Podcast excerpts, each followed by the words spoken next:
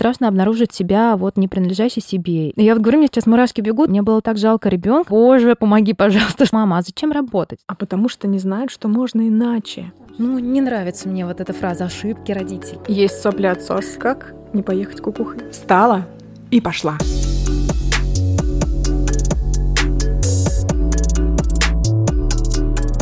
Всем привет!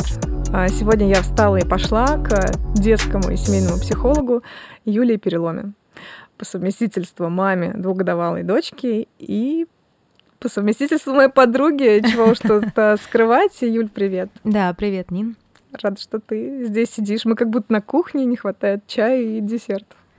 А, да. А, Юль, знаешь что? Хочу поговорить, наверное, о том, а, что волнует всех а, женщин, всех мам а, детей, дошкольников. Как не поехать кукухой? Ну, вообще, если серьезно, то хочется с тобой поговорить и как с мамой, и как с психологом о том, как и в каком возрасте стоит в каком возрасте ребенка стоит маме сепарироваться от него, чтобы не просто так, да, от него отстраниться, а чтобы э, вернуться к себе, либо найти новую себя, то есть э, профессионально и личностно реализовываться, насколько это вообще возможно, родив маленького человека. Тут вот как будто сразу большая несколько, тема. Да, несколько вопросов прозвучало. А, но если говорить про сепарацию, считается, что она происходит в подростковом возрасте, но а, при этом ребенок, когда рождается, там же сначала такая диада образуется мать-дитя. Вот они диада очень... это... Ну, диада это двое, то есть вот они вместе, да, сливаются, и э, в какой-то момент времени так и должно быть, то есть это естественно до определенного момента времени. А потом потихоньку ребенок начинает там от мамы, я называю это отпочковываться, да, мама начинает э, как-то вот вспоминать, что есть еще она, есть ее какие-то там интересы, и хорошо бы, чтобы они были на самом деле. И ближе к году, то есть когда ребенок уже, ну это я имею в виду год, это уже такой очень важный период, когда он, ну в конце концов встает на ноги и может сам дистанцироваться, на какое-то расстояние отойти, контролировать эту дистанцию, хочет он подходить, не хочет. То есть это уже такой сигнал, что вот, пожалуйста, он уже в состоянии сам определять, куда он хочет пойти, какую дистанцию он хочет э, иметь. Плюс это то время, когда он обнаруживает, что помимо мамы, когда она была вот этим миром, его миром, есть еще очень много других людей, не только людей, но еще есть интересные какие-то штуки вокруг, есть вкусная еда на столе, есть другие люди. И это как раз то время, когда как раз-таки вот вклинивается отец, э, получается триада э, и их становится уже трое. В принципе, он и раньше появляется, но я имею в виду, что вот ребенок, он разворачивается от матери к миру. И здесь появляется папа, и важно, чтобы он вот эту диаду разбил. И, а вместо папы работа может появиться? ну, работа, наверное, кто угодно может появиться вместо папы. Я имею в виду, что вот э, разные есть теории, когда там, ну, в три месяца начинает ребенок вот уже что-то там как-то себя проявлять, да, в полгода. Но вот так базисно, если где-то в год, когда э, это называется даже психологическое рождение ребенка. То есть вот есть дата его рождения, а есть психологическое рождение, когда, когда вот он, он себя личностью ощущает. Личность это ближе к трем. То есть вот говорят кризис трех лет, когда он говорит я сам, вот эта вот личность, которая понимает, что у нее есть какие-то интересы, предпочтения, я не хочу суп, я хочу курицу, не хочу курицу, хочу йогурт или там конфеты. Не личностью, скорее отдель, отдельной сущностью какой-то. Да, у которой есть интересы, есть что-то, что ему нравится, не нравится. Ну то есть где-то вот года, наверное, но это же у всех все очень индивидуально. Я против того, чтобы подгонять под какие-то рамки. Вот расскажи, есть... как у тебя это было, говоришь индивидуально. Помнишь свое состояние, когда ты поняла, а, вот ты родила ребенка. Это то, к чему, наверное, каждая женщина. А, ладно, сейчас нас тут захейтят. Не каждая, не каждая. А, но многие женщины хотят этого, и когда человек рождается, это это супер счастье.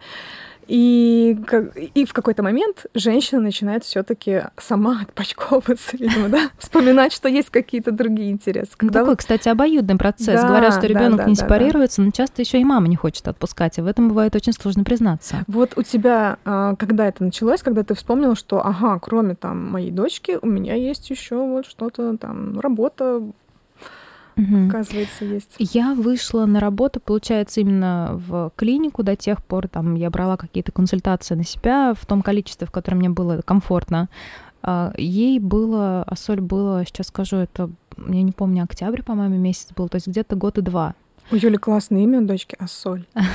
С двумя буквами «С», пожалуйста. Ну так вот, вышла я был год и два. Я помню, что было немного дискомфортно поначалу. То есть это было из серии там два раза в неделю по два часа.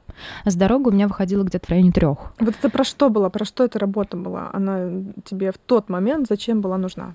Я хотела, мне интересно, мне нравится, я люблю, это и дополнительный доход, но, конечно, это больше про интерес. Это вот вчера меня Соль спросила, мама, а зачем работать? Ну, почему ты на работу?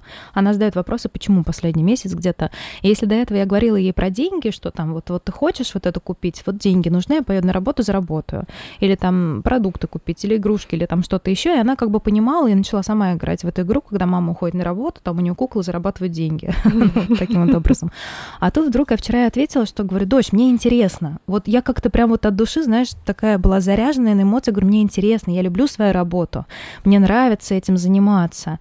И я увидела в ее глазах что-то новое, такое, Угу. И она меня, видимо, по-другому увидела. И вот для меня работа это в том числе про то, что это важная моя составляющая жизни. Я хочу там присутствовать в этой сфере.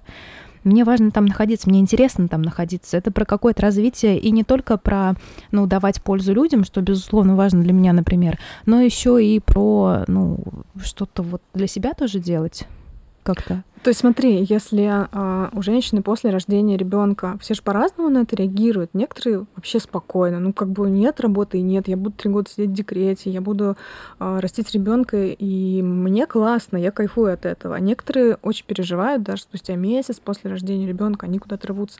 Вот все по-разному. Это зависит от того, вот как психолог, объясни, пожалуйста, потому что некоторые. Я не знаю, нужно, чтобы человек Блин, пришел на прием. Мы с ним это выяснили, потому что я говорю, психология вот считает, что человек-психолог это обязательно человек, который все знает, но это не так. И ну, психологи, они все-таки не дают совет. Бывает, ну, хотя бы варианты какие-то, да, вот. Ну, это может быть связано с тревогой, например. Человек, когда там через месяц очень куда-то рвется, там так много тревоги с чем-то связано, от которой он давно уже бежит, и родительство это не обязательно про это. Или может быть связано с родительством, что страшно обнаружить себя вот не принадлежащей себе, или что вот я могу в этом всем увязнуть, да, утонуть. Или в том, что я могу оказаться каким-то неуспешным родителем. Я могу злиться очень сильно, да, когда ребенок плачет. Или я столкнулся со своей беспомощностью, и мне вот очень сложно с ней обходиться, и вообще было а, страшно себя такое обнаружить, потому что часто, когда, например, там девушки везде все успевали на работе, они классные руководители, там дома, у них все, все, ну как бы по всем фронтам супер, тут вдруг появляется ребенок, я не знаю, проходила ли ты такой этап, когда вот он плачет, и ты не понимаешь, что с этим делать. Мне кажется, каждый проходил. Я вот говорю, мне сейчас мурашки бегут, и не понимаешь, как ему помочь, как себе помочь. И это же такая беспомощность, которая окутывает с ног до головы. А самое интересное, что никто больше не поможет. Как бы ты Причем вот я, я сейчас понимаю, что любую рабочую задачу гораздо проще решить, чем, не знаю, Конечно. успокоить орущего младенца. Который не скажет тебе, что у него болит. Или там, что его Не скажет, какой дедлайн по ору. Ну, то есть, и здесь важно понимать, с чем это может быть связано. Я помню слова одной моей пациентки, которая сказала, что вот она не смогла обходиться с ребенком в декрете, она поскорее вышла на работу, потому что это все было не ее, ей было с этим сложно, непонятно, страшно. То есть какие-то чувства всплывают, и важно понимать, а про что эти чувства, что для нее это значит, что для нее значит беспомощность, что для нее значит этот гнев, эта злость, я не знаю. Ну, то есть вот то, с чем она сталкивается. И самое любопытное, что приходят разные люди, казалось бы, одна и та же ситуация, а это могут быть совершенно не похожие друг на друга какие-то ситуации и подоплеки. Ты с чем-то подобным сталкивалась? за эти два Мой опыт. с лишним года. Да, твой опыт как не как психолога, уже как мамы, как женщины. С беспомощностью? А, с тем, что тебе, возможно, не нравилось э, в той ситуации в, материнстве. От чего хотелось бы сбежать? Бывает сложно, вот я сегодня тебе рассказывала, когда приезжала, приехала сюда, когда я собиралась к тебе, мне нужно еще было приготовить ужин, и вот я говорю, Асоль, пожалуйста, поиграй там вот рядышком, давай что-то я правильно буду с тобой делать. Нет, ни в какую. И вот у меня здесь мясо, которое тушится, суп, который нужно приготовить, Асоль, которая требует, чтобы я с ней поиграла. Я понимаю, что мне тяжело физически уже и психологически тяжело. И вот в такие моменты я думаю, боже, помоги, пожалуйста, что сейчас нужно сделать? И вот меня выручает в эти моменты фантазия. Вот честно, мне кажется, это очень круто помогает, потому что в этот момент я просто достала миску, налила в нее молока и говорю, давай играть в котенка. Слушай, мне кажется, от тебя нам нужен список э, крутых странных идей. Мы сегодня купили волшебную палочку в распечате в киоске. Она такая фея. Я ей назвала феечка и говорю, давай, превращай. Она превращала меня в лягушку, еще кого-то там во что-то превращала. Зиму она хотела превратить в лето, ей не нравится одеваться. Ой, можно, пожалуйста, можно, пожалуйста, соль наколдовать? И вот я взяла палочку и говорю, все, давай, раз, два, три, сим слабим, ты будешь котенком. Я налила тебе в миску молока, и пока, собственно, она локала молоко, я успела там перевернуть мясо, которое у меня на сковородке подгорало. Вот Блин, меня выручает... Пять баллов такой... тебе за фантазию. Ну, потому что они... А что мы сделаем? Ну, ей невозможно будет объяснить, да, что вот у меня сейчас горит. Кричать на ребенка она не поймет, и я против вот этих вот криков. Ну, то есть зачем? Мне, например, сердце крови обливается, когда на детей кричат и считают, что, ну, как бы они поймут таким образом. Они поймут, что нужно бояться. Они поймут, что вот если их там не понимают или если не слушаться, то побеждает сила. Но ребенок, скорее всего, вот из-за крика он точно не изменит свое поведение. Слушай, он мне кажется, кричат на детей не потому, что думают, что они так поймут, а потому что не знают, что можно иначе. Ну, кстати, да, это опять-таки про то, что тут разная на самом деле история. Про то, что не знают, что можно иначе. Про то, что вообще не замечают за собой, что кричат. Про то, что привыкли. Про то, что с ними так раньше, ну, как бы обходились. Ну, то есть я говорю, что это, скорее всего, не сработает. Или ребенок научится на это реагировать, и потом будет страшно, когда он вырастет, и вот на него будут кричать, а он будет отказываться от того, что ему было важно. Или вот сам мне так не хочется. Кричать. Да. И поэтому что делать? Нужно придумывать. Дети очень классные в этом учителя, способствуют творческому творческому поиску. Слушай, вот и еще один вопрос хотела тебе задать. Возвращаясь к женщине э, в такой первый, пер, первый, в первое время, в первые месяцы после родов, насколько вообще она, в принципе, готова заниматься какими-то рабочими задачами? Я имею в виду, вот что происходит там с головой женщины, готов, готова ли она анализировать, там, структурировать информацию, потому что все-таки там гормоны и прочее. Гормоны, правда, их много, и тот же, например, там, да, окситоцин окситоцин, который в родах вырабатывается, и потом, когда лактация приходит, и вообще чувства вот эти себя накрывают, и потом такая некоторая утрата того образа, который был раньше, что вот она была одна, а теперь она другая, и как бы в некотором смысле, ну не то, что потеря происходит, но что вот она как девушка такая свободная, она там осталась, да, а сейчас вот она скорее мама, которая принадлежит ребенку. То есть первый месяц, правда, очень сложно найти время там на себя. Кому-то это удается, и кому-то это удается, и очень здорово, а, но не всем далеко не всем. И вот тогда, а, как бы, как было раньше, она понимала, но этого уже нет, а вот какая я сейчас, как мне с этим обходиться, еще непонятно. И, ну, сложно, в принципе, из этого состояния быть там какой-то структурной, успевающей, все на свете. А если нет выбора? Вот если нет выбора, нет мужа, а, кормильца, нет другого варианта а, дохода, да, я должна работать. Я родила и должна работать. Это в России, насколько я знаю, что у нас до полутора лет есть гарантированное пособие. Если там женщина работала до родов, то оно, в принципе, по там, средним меркам зарплаты в России вполне приличное. А если у нее как бы не было официального дохода, она вынуждена работать. Вот как женщине в этот момент поступить? Э, не знаю, не хочется называть это словом лайфхаки, что делать вообще? Если задают такие вопросы на консультации, похожие вещи иногда звучат, то мы обычно ищем вот решение в кабинете. Ну, то есть это не от меня, как вот вам поступить, да, это все-таки ответственность человека, и я ее возвращаю. Здесь, наверное, все-таки про то, что принцип реальности никто не исключал, и как бы не хотелось там, вот, например, остаться с ребенком или еще какие-то вещи, да, не хотелось бы, есть реальность, что нужно зарабатывать, никого больше нет. И тогда женщине важно как-то с этим обойтись. Я не знаю, там няню найти кого-то, посидеть с ребенком. А если они все-таки, по-моему, я не помню, скольки с года или с полутора, если. С полутора, по-моему. Вот. Ну, то есть я знаю, что есть сады, которые берут еще, по-моему, меньше детей. Я к тому, что все равно придется как-то организовывать этот процесс. Хочется, не хочется, важно вот, соблюдать принцип реальности. Угу. Понятно. Все индивидуально. Нужно идти сказать, на принять, да, принять, отгревать и что-то делать параллельно. Отказываться, отрицать, можно отрицать, остаться дома и говорить, что нам не нужна еда, мы будем питаться солнечным светом, ничего хорошего из этого не получится принять ситуацию, это правда горько, что вот если мама не хочет, а ей приходится выходить, это правда. Наверное, ей не просто с этим. Юль, давай немножко так это сменим тему. Мне хочется рассказать, э, вернее, услышать от тебя, как ты пришла в психологию, потому что это не первая твоя профессия. Расскажи немного о том, э, кем ты работала раньше, еще до того, как у тебя появился ребенок, до того, как ты пришла в психологию, кем ты была и как ты стала психологом. Это очень долгий путь. Правда, мне кажется, Давай коротко, пожалуйста. А, ну, в общем, скажем так, по первому образованию я программист, я Внезапно. на программиста. Кстати, я окончила с красным дипломом. Программист. А, работала я, причем, когда училась на программиста, я работала на радио, ведущей в прямом эфире. Очень такие вещи, не бьющиеся друг с другом. А затем я ушла Зато в понятно, откуда такой прекрасный голос.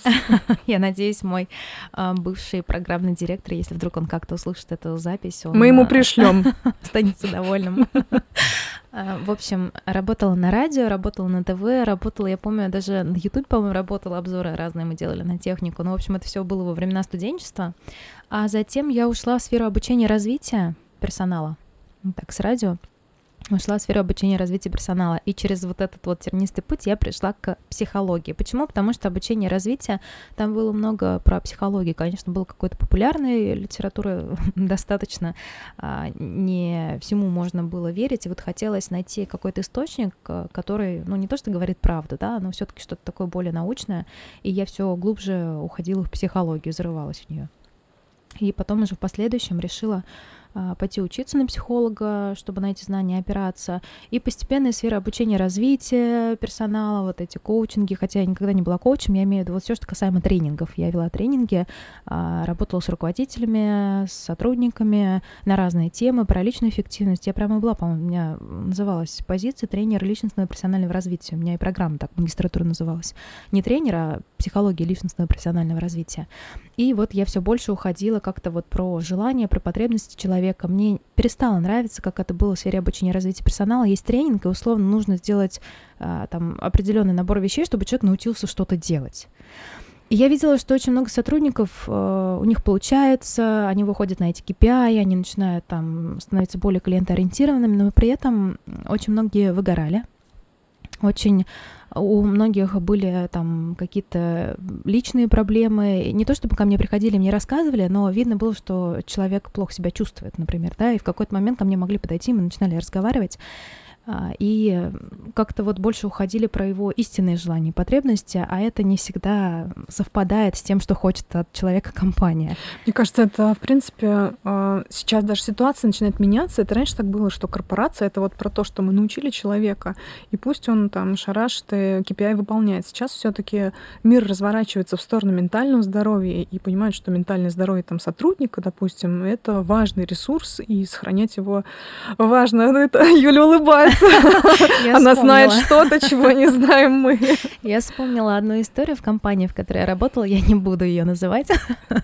А, в общем, когда мы сидели с руководителями за столом, с руководителями этой компании, и мы разрабатывали программу обучения для того, чтобы люди, вот они могли еще больше, чтобы они переходили там на ступени выше, как это называется, программа развития, не программа развития, а Карьерного роста. рост, да, вот э, забыла, как называется программа талантов.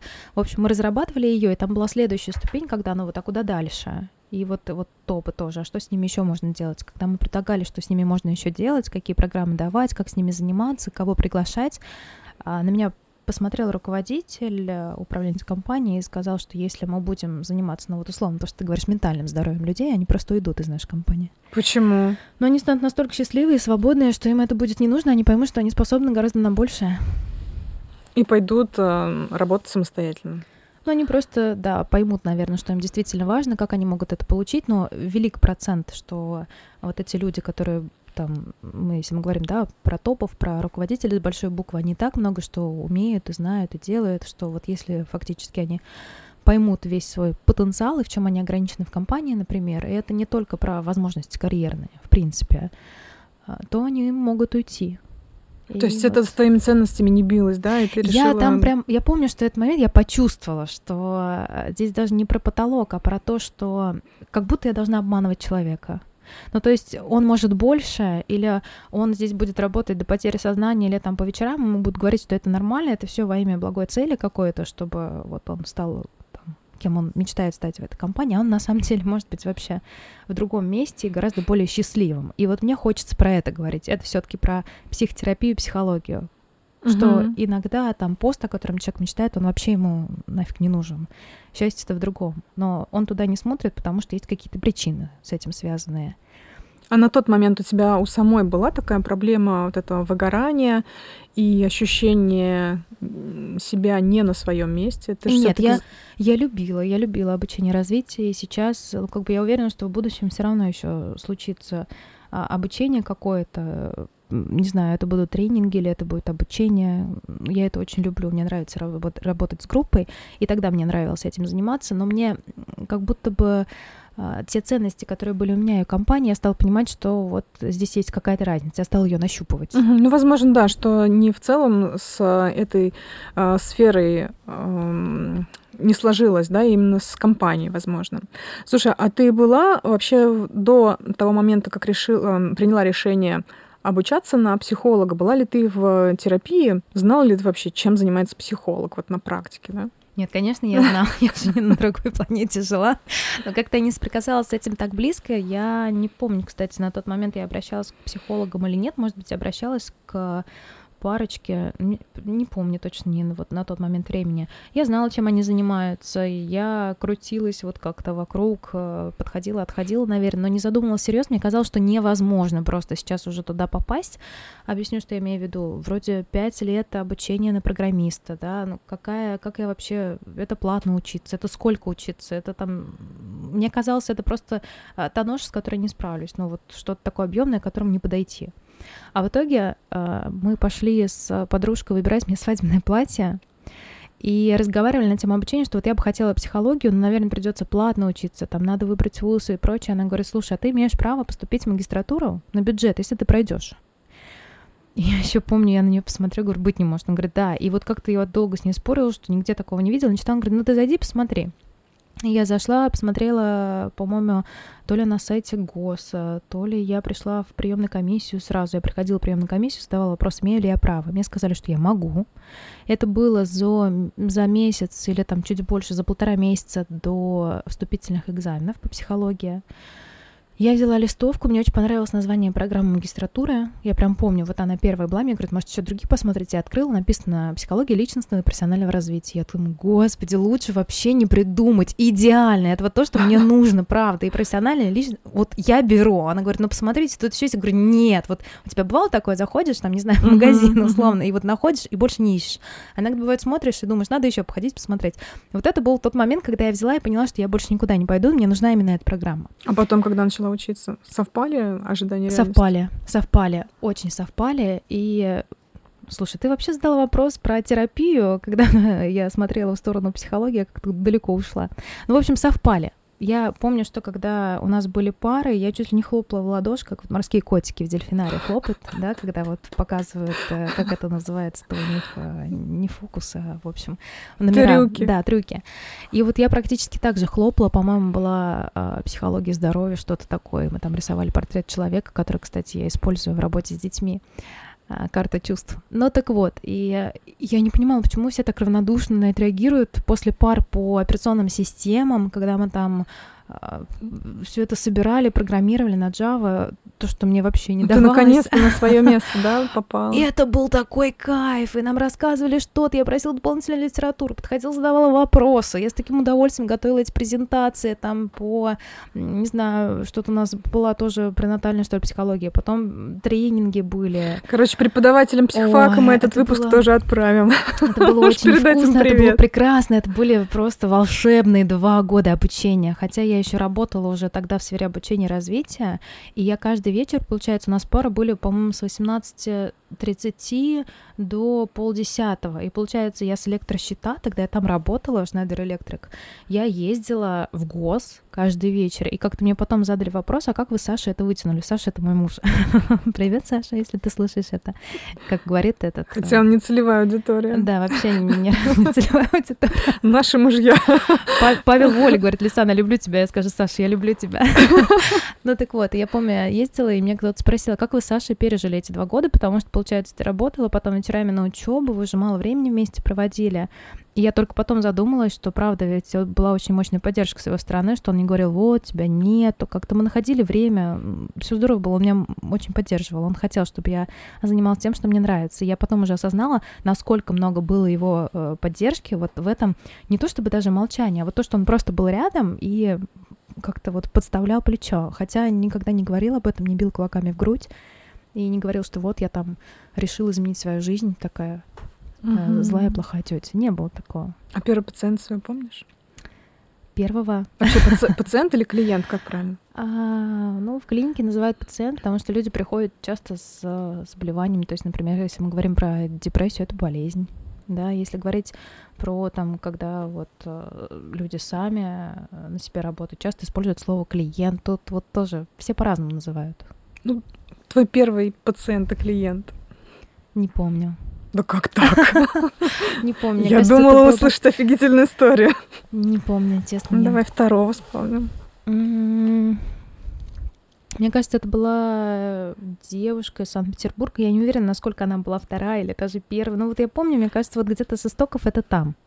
Получается, я поехала в Питер э, получать э, направление, метод краткосрочной терапии, направленный на решение. Это был Санкт-Петербургский госуниверситет, туда полетела. И сразу после обучения познакомилась с девушкой, когда ходила на маникюр, и вот там вот мы с ней познакомились. И что-то слово за слово она начала, я даже не поняла, как так получилось, она начала рассказывать мне свои проблемы, свою жизнь. Я вроде После маникюра ты сказала, у вас пять тысяч. Специально ничего не делала, и потом уже как-то я молчала, молчала, и что-то ее сподвигло задать мне вопрос вообще, что за обучение я проходила. Я вот сказала, что я приехала в Питер на обучение, мне очень нужен был маникюр. И тут вдруг вот она услышала и говорит, а можно на прием? Я ей озвучила, что вот условно там, да, я начинающий специалист, если она хочет, э, хотя я уже, получается, год закончила, но вот хотела сначала метод получить, как-то освоиться в нем и начать. Вообще, кстати, это болезнь начинающих специалистов. Вот я сейчас все прочитаю, все учиться, узнаю, учиться, учиться, учиться, учиться, да, учиться. Да, я бы потом. хотела сказать начинающим специалистам, что если они слушают, конечно, я не говорю, что надо сразу начать, а потом уже идти учиться или э, там начинать с первым днем обучения. Ну, как-то вот, в общем, тоже не откладывать. Учиться это хорошо, но практика не заменит, э, заменит ничего, ни одна книга не заменит практику, и как-то вот важно эти вещи совмещать. Можно ли честно сказать, я начинающий специалист, э, на себя там больших каких-то задач не беру, но вот могу вас проконсультировать. Я думаю, да, обязательно нужно сказать, что я начинающий специалист, и ведь каждый человек ищет э, какого-то своего специалиста, да, и чтобы он разделял методы, чтобы он как-то вот, э, ну, личность терапевта, она тоже важна, чтобы как-то располагал к себе, потому что иногда приходит на первичную, поэтому она называется первичной, чтобы и терапевт понял, может ли он здесь помочь, и чтобы человек а, как-то почувствовал вообще, я готов работать с этим человеком, потому что в терапии очень важно доверие. Да могу ли я себя доверить этому человеку, довериться, да, и быть откровенным, потому что очень разные рассказывают вещи, и вот чем более подробным будет рассказ или там откровение э, сможет человек рассказать какие-то вещи, что его волнует, тем точнее мы сможем попасть ну, вот туда, куда нужно. Угу. А тебе сейчас нравится больше со взрослыми или с детьми работать? А, да и со взрослыми, и с детьми. Иногда дети такие вещи интересные говорят. Ну, говорят, хоть стой, хоть падай, да, и вот дети, которые приходят в кабинет тоже, они иногда так вот глубоко могут сказать о чувствах или о том, что их ранят, и ну, с ними как-то особенно трепетно Слушай, работать. вот ты видишь ошибки родителей, да, в том числе, ну, когда не нравится тебе... мне вот эта фраза «ошибки родителей». Ну, назови как, как хочешь. Ну, как хочешь, назови это. Но ты видишь, что ребенок травмирован, например, это ответ, хорошо, ответственность родителей. Можно так Все-таки, да, да до 18 лет э, все там э, истории, которые с ребенком случились, это ответственность родителей. Вот ты видишь, что э, родители где-то не доглядели, да, допустим, если это какие-то серьезные последствия, там, психологические травмы и прочее. Вот как ты от этого дистанцируешься и из себя убираешь вот это материнское и остаешься специалистом я за себя могу сказать, что вся там жестокость по отношению к детям, всякая несправедливая по отношению к детям для меня, э, с тех пор, как я стала мамой, для меня это вообще критически важно и критически э, сложно воспринимается. Я всегда э, как бы даже сдерживаю себя на какие-то эмоции, если что-то вот такое вижу, эти проявления. Как, как ты, когда перед тобой сидят, вот, ну не знаю, там, в моих глазах это ужасные люди, когда они там травмируют ребенка, заставляют, либо наоборот гиперопекают его, а ты вынуждена с ними общаться, ну как, человеческим языком как минимум. Но ты вот говоришь ужасно, что там люди травмируют, они виноваты. Ну, есть уже как будто какая-то оценка. Мне кажется, да, это одна оценка. из компетенций, да, компетенции психолога это оставаться нейтральным в этой позиции, чтобы не приносили, то есть не осуждать никого. А, это так или иначе все равно как-то вот э, может э, ну, вызывать чувства. Не то, что как, как я хотела сказать, как-то сказываться, наверное, на личности терапевта в том смысле, что, например, а, захватывать аффективно. Вот э, там бывают ситуации, приходит там условно ребенка бьют, да, и, конечно, это возмущение, и, ну, в каких-то экстремальных случаях вообще, ну, человек может обратиться в орган опеки, если там измывается над ребенком. Я имею в виду, что, ну, когда ребенку делают плохо, ну, не бьют палками, ладно. Ну, в общем, какой-то такой вот случай, когда был очень болезненный инцидент, я никуда материнское не убираю. Мне как-то сказал замечательный преподаватель, что есть терапевты, вот сразу видно, кто, у кого есть дети, а у кого нет. Это чувствуется. И я не отказываюсь от этого, от своего опыта. Он мне важен. И я тоже на него ориентируюсь, как вот я реагирую на это, на все, что происходит. И где-то я прям чувствую, вот когда рассказываю, там ситуация, словно приходит девочка, у нее суицидальные попытки, и там родители сами ну, не в состоянии с этим справиться, и там мама в депрессии, например, и она может сказать условно там, мне самой так плохо, мне все равно, что с ней происходит, хочет, пожалуйста. И, конечно, ну, тяжело, просто тяжело, и приходится это сдерживать. Э, как с этим справляться? Это личная терапия, я в ней нахожусь, потому что это важно для психолога, который работает, чтобы вот как раз-таки в какой-то да, момент э, не разорвать на себе халат, да, и не сказать врача, да, там, да что, да как вы смеете, и не начать там отчитывать, не ругаться, не говорить, вы виноваты и так далее и тому подобное. Чтобы в этот момент, например, увидеть, что маме самой плохо, она в депрессии может быть, и как-то аккуратно найти слова, ее поддержать, скажет, видимо, вам тоже очень плохо с этим совсем, и вы сейчас не в состоянии вообще ей помочь. И направить ее к психиатру в том числе, чтобы провели диагностику, возможно, она правда в депрессии, и ей нужна поддержка прежде всего, как вот в самолете, да, сначала на себя маску, потом на ребенка. И здесь, здесь важно маме помочь, пока она не будет не в состоянии справляться с собой, она не сможет помочь дочери. И тогда, ну вот, личная терапия, она этому способствует, чтобы мы оставались вот э, возможными, ну как в ресурсе, э, не переходить на личное.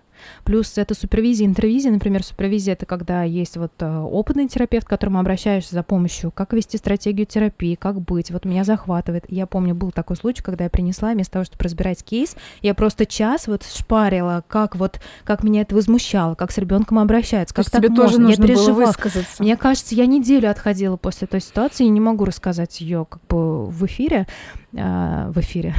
в общем, я не могу ее рассказать, но смысл в том, что мне было так плохо, мне было так жалко ребенка, мне было так тяжело вообще с этим справиться, и э, я знала, что это разовая консультация, я их перенаправила, но меня захватило на неделю. Я вносила это на супервизию, когда вместо разборки, если я вот говорю, вот я рассказывала про свои эмоции, как мне тяжело вообще было с этим. Потом на интервизию, когда попросила коллег, это когда вот уже тоже другие психологи, психотерапевты, а, все делятся мнением, как вот здесь быть, например, да, разбираем кейс, я спрашивала, а как бы они поступили, а чтобы... Вот мне важно было с этой ситуацией разобраться. И плюс там в личную терапию, например, что вот э, после этого случая как-то я и на супервизию, вот рассказывала терапевту, вносила и на интервизию, и вот мне с этим было совсем тяжело. Что вот эта тема там родительства, видимо, детей, она меня затронула, что ребенка обижает. Для меня это казалось важным. Спасибо, что поделилась. А, Юль, хочется еще с тобой поговорить про то, как меняются взаимоотношения с э, партнером, с мужем э, после рождения ребенка, когда ты психолог, и у тебя есть суперсила, это когда ты, ну, по сути, знаешь, что делать, что говорить мужу, как его там просить словами через рот, да, когда тебе нужна помощь. Вот расскажи о том, как э, у вас с Сашей отношения изменились и как э, вот это ваша там триада, в которую еще четвертый компонент в качестве работы подключается твоей. Как вы вместе со всем этим живете? Вообще, когда ты сейчас говорила, я уже предполагала, к чему ты подведешь примерно, вот как раз к этому. И мне стало смешно, я просто представила лицо Саши. Если вот он был бы рядом, я представила, как он начнет закатывать глаза, улыбаться, и говорить, э, ну, ты вот сказала хорошее слово, суперсила психологии, а у него суперсила это вот э, щит какой-то, броня, вот он непробиваемый на психологию. А у него, правда, есть очень крутое качество. Многие люди в течение жизни стремятся к целостности. Вот, например, в аналитической психологии есть такое понятие, да, целостности у Саши как будто есть эта вот составляющая, э, ему не нужно читать книг, чтобы вот как-то вот оставаться вот таким непробиваемым в хорошем смысле слова. Он устойчив, он как будто заземляет, и к тому же я не несу психологию в жизнь. То есть я не могу отказаться от части опыта, я в любом случае уже вот через этот опыт психологии смотрю как вот через призму, да, моего опыта и вижу мир таким, какой он есть, и веду себя определенным образом. Но все-таки в жизни, вот я захожу домой, например, вот сейчас я не стала часы надевать, на руку посмотрела, я на прием часто всегда надеваю часы. И я первым делом иду переодеваться и снимаю часы. Вот когда я замечала собой несколько раз и забывала снять часы, я как будто не расслабилась, как будто я еще не пришла с работы. То есть для меня это какой-то важный ритуал переключиться с одной роли на другую. И когда я не чувствую, как часы сковывают мою руку, хотя они не сдавливают просто, вот я их не чувствую, я начинаю расслабляться. И вот дома я просто переключаюсь из психолога там в женщину, не знаю, в девушку, маму, в жену, и я могу вести себя по-разному. То есть не... Я думала, ты сейчас расскажешь мне по пунктам первый, второй, третий, как Нет, вообще нет. То есть, ну, мы можем поругаться, я могу быть нелогичной в каких-то моментах, он может мне что-то задать вопрос или сказать, смотри, как ты сейчас вот, вот здесь вот среагировала, а вот, вот, ну, не то, что это неправильно, как он так скажет, я понимаю, что здесь, здесь действительно не права, и как бы это вообще ни разу не сочетается с психологией. Не то, что я там какого-то, э, какую-то валькирию какую-то превращаюсь, часть. Нет, ну просто в каких-то моментах тоже ошибаюсь и веду себя не так, как можно было бы повести себя в этой ситуации, если бы, например, я пришла на прием к психологу и сказала это. То есть в жизни я обычный человек. Есть э, такая богатая составляющая вот этого психологического опыта, но все-таки в жизни я человек. Вот это, вот это вывод неожиданный. Так неожиданно и приятно, что ты человек. Ну, в том смысле, что ну, нет, мне страшно представить, если жена будет психологом дома. Угу. Это невозможно просто будет. Тогда это будет не про жену и мужа, наверное, это будет про психолога. Я буду оставаться нейтральной, да, в каких-то моментах. Юля, есть какой-то, на твой вот взгляд, универсальный. Хотя, наверное, все универсально не работает. В психологии нет, этим мне не нравится. Понимаешь, это есть в тренингах. Вот там есть, пожалуйста, по личной эффективности. Ты приходишь, хочешь тебе по ораторскому мастерству, хочешь по делегированию, по постановке целей. Там везде есть алгоритм. Вопрос-то я не задала. Есть ли какой-то рецепт, ладно, не универсальный, а индивидуальный рецепт, как подготовиться, как подготовить себя, своего мужа, партнера к рождению ребенка и к такому активному материнству. Вот почему-то внезапно у меня сейчас этот вопрос родился, потому что наверняка нас будут слушать девушки, у которых нет детей, но, возможно, которые задумываются об этом. И начитавшись, там, наслушавшись э, всякого разного, они могут понять, что, блин, ну это довольно тяжело, наверное, это не для меня, возможно, через год, через два, через десять. Вот можно ли как-то себя с психологической точки зрения подготовить, даже у психолога, если себя с помощью или псих... партнера? Мне показалось, ты сначала про партнера говорила. А, нет, именно себя. Ну, возможно, если это какая-то семейная история, ну, вместе с партнером походить к психологу. Я бы предложила общаться с девушками, женщинами, у которых уже есть дети, спрашивать, а как оно? Вот их ожидания и реальность. Условно, у тебя же тоже, наверное, были какие-то ожидания, как у меня будет. Вот у меня угу. я точно так делать не буду. Или вот я думаю, что если бы кто-то меня спросил в первые несколько месяцев, то э, отказался бы от идеи рожать ребенка, потому что первые месяцы были крайне тяжелыми. Кстати, я помню, да, я, по-моему, Хреновый совет, давай следующий. А, я бы все-таки, вот говорю, предложила окунуться вот в ту среду, э, в которую человек в ближайшее время планирует прийти, а, почитать книги, почитать книги. Ну, кстати, можно было бы какой-то, наверное, чек-лист составить вот желающим подкасту. А, что еще? Поговорить с людьми, почитать книги, я помню, какой-то фильм мы смотрели, Саша, когда я была беременна. Я посмотрю обязательно Франция, по-моему. И там как раз-таки не только про то, как все это замечательно и все прекрасно. Там еще показывали другую сторону, про недосыпы, про вот это вот все. Я, конечно, про это знала. не то чтобы догадывалась, а прям таки знала, что эти вещи будут. Но вот такие вещи, они тоже полезны, чтобы человек э, не закопался исключительно в иллюзиях, чтобы он понимал, что может быть по-разному. И вот с этим с разным он тоже может столкнуться. Все-таки я вот про такую какую-то подготовку. Ну, то есть... Не знаю, ответила на твой вопрос. Ну, то есть показать Избавить себя от розовых пони. Не избавить, пускай они останутся. Вот пускай, вот, вот у нас большая комната, да, вот часть останутся эти розовые пони, они же греют душу. Ну, это же прекрасно. Ну, их крайне мало. Я негативщица в этом А вот чтобы еще в этой комнате осталось пространство для того, чтобы наполнить его реальными историями. Потому что когда девушки вот э, представляют, что вот они купят этот плетеный кокон, они положат туда вот этого малыша, он будет спать, она будет такая красивая подходить, иногда брать на ручки, он будет ей улыбаться, и все на этом. Но ведь там же есть еще и очень много другой кухни. Есть сопля отцов. Да, когда ребенок уползает, кричит, и вот ты такая любящая мать, хватаешь его, зажимаешь, и ну и дальше все знают, у кого были, у кого есть дети были. У меня пока еще есть. Хотела сказать, у кого были сопли у детей.